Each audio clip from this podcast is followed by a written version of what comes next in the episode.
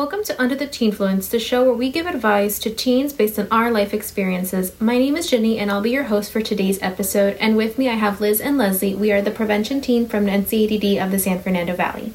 So today we're going to be talking about Thanksgiving, the culture, the food, why we're thankful, and probably reasons why people use drugs during the holidays. So first, we're going to start talking about the culture and the food. What is your favorite Thanksgiving food? I think one of my favorite Thanksgiving foods has to be one that I don't get a lot because my family's Hispanic, Latino, and you know, Latinos just do not make mac and cheese. They don't. And that's what I always want. I want mac and cheese and I want mashed potatoes, and I never seem to get it. So if anyone has a Thanksgiving party that they want to invite me to, I'm there. With mac and cheese. Yes, please. That's funny. For me, I I personally love mashed potatoes, but unfortunately, my family doesn't do mashed potatoes. I mean, they tried it once. It just it doesn't come out right. So normally, lately, we have been buying our mashed potatoes like the the morning of from Costco. it's interesting that you guys say that actually because I come I'm like also Latina and I come from like, you know, the Hispanic culture and everything, but we actually do make the typical mac and cheese, the mashed potatoes, the ham, the the works of the traditional um, you know, I guess American, you can say Thanksgiving. But sometimes, like, depending if someone really wants to, they'll bring in like the tamales or something like that. But usually, it's actually the pretty Americanized Thanksgiving, even though I have like a really Latino family. So it's interesting to know that. It's funny because for my family, we always cook the tamales, the pozole, every Thanksgiving, um, and it's just like you get tired of it after a while. So like sometimes you're hoping that your mom would make something different. I mean, she, she can't do turkey, but like every once in a while, you just crave that turkey leg. That's you guys true. like turkey? No, no. I've actually never. I have never had turkey for Thanksgiving. Oh. Sometimes uh, it's like ham or barbecue ribs or someone makes a, a chicken, but I've never actually had turkey. I like the turkey legs from Disneyland. Ew.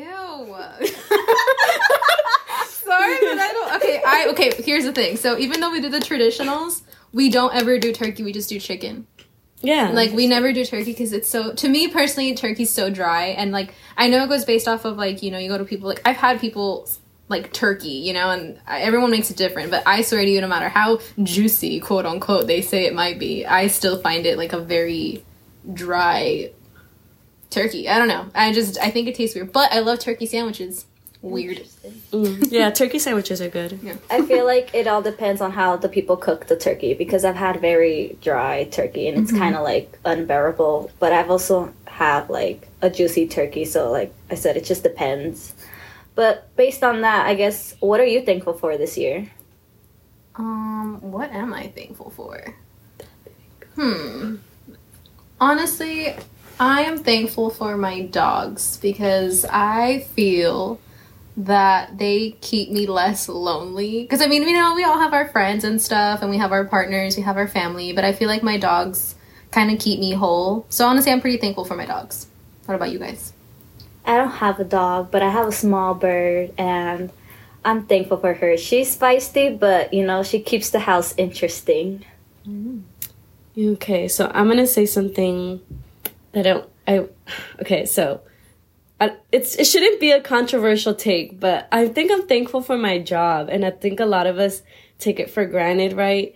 But there's people out there that you know they've graduated college and they don't like they struggle finding a job or like right now with us practically going into on, on almost recession, people are starting to be laid off from jobs.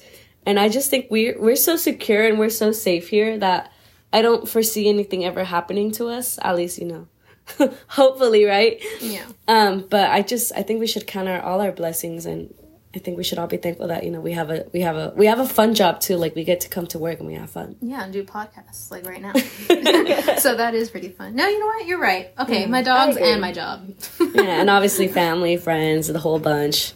Yeah. But yeah, I agree. Along with that, I guess in terms of jobs, I am grateful that our job is very like lenient and um, they're very open minded. You know, it's not very strict. It's not like you have to do things by the rules. They're very like willing to open with you and work with you. So I'm very thankful for that.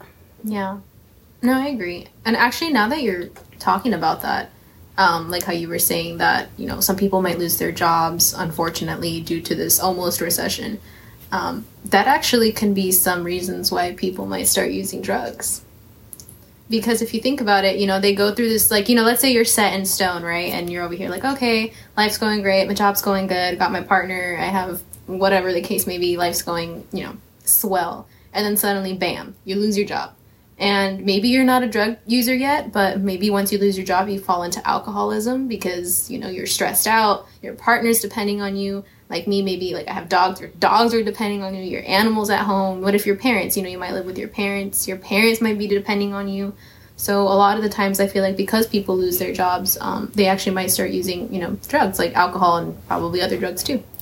That's funny. I was gonna say the kind of same thing, but a little bit different. So because it's Thanksgiving, that's like the one time of year when you're finally getting together with all your, you know, relatives, aunts, cousins, and then you know at the Latino uh, Thanksgiving dinner, there's always that one tia that's like, oh, y el novio.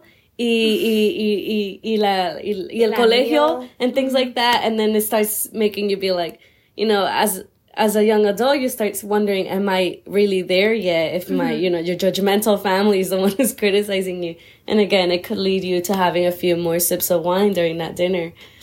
Yeah. wake up hungover the next morning.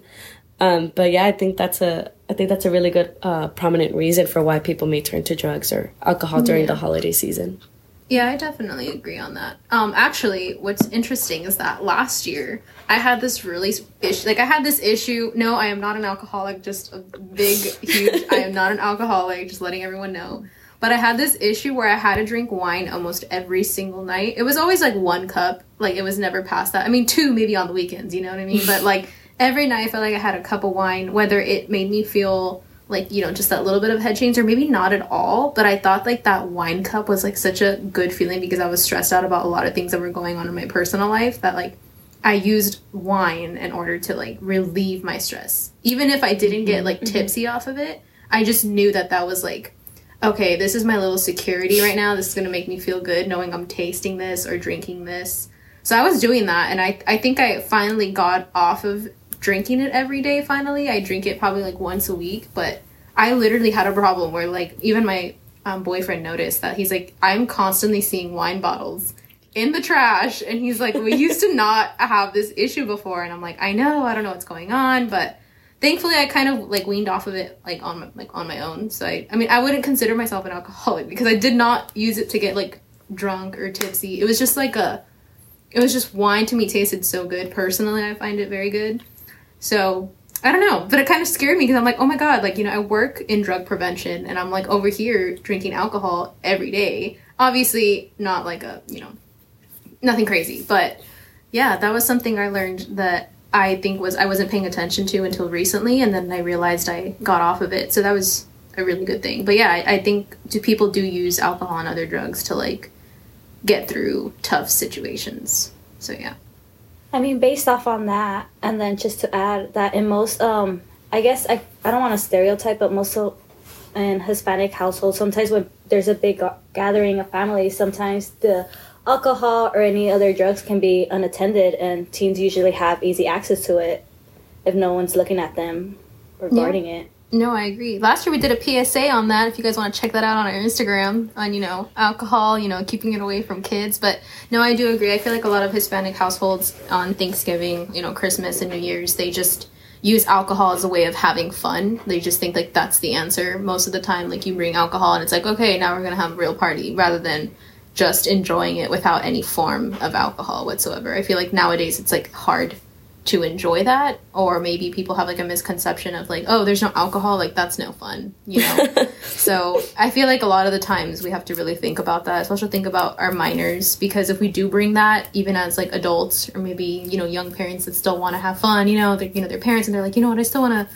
feel good and be able to drink with my friends and family we should still probably consider that because you know we don't want the kids and there's some like there, yeah and there's some really good like non-alcoholic drinks that are festive and fun personally i love eggnog and i love mm-hmm. having it around the you know thanksgiving or christmas time uh, but there's also like you can like like ponche it's like fruit punch but like it's a warm based drink you know you got apple cider And you know, there's a different alternative options that you can have at a Thanksgiving dinner that doesn't involve having out a bottle of wine.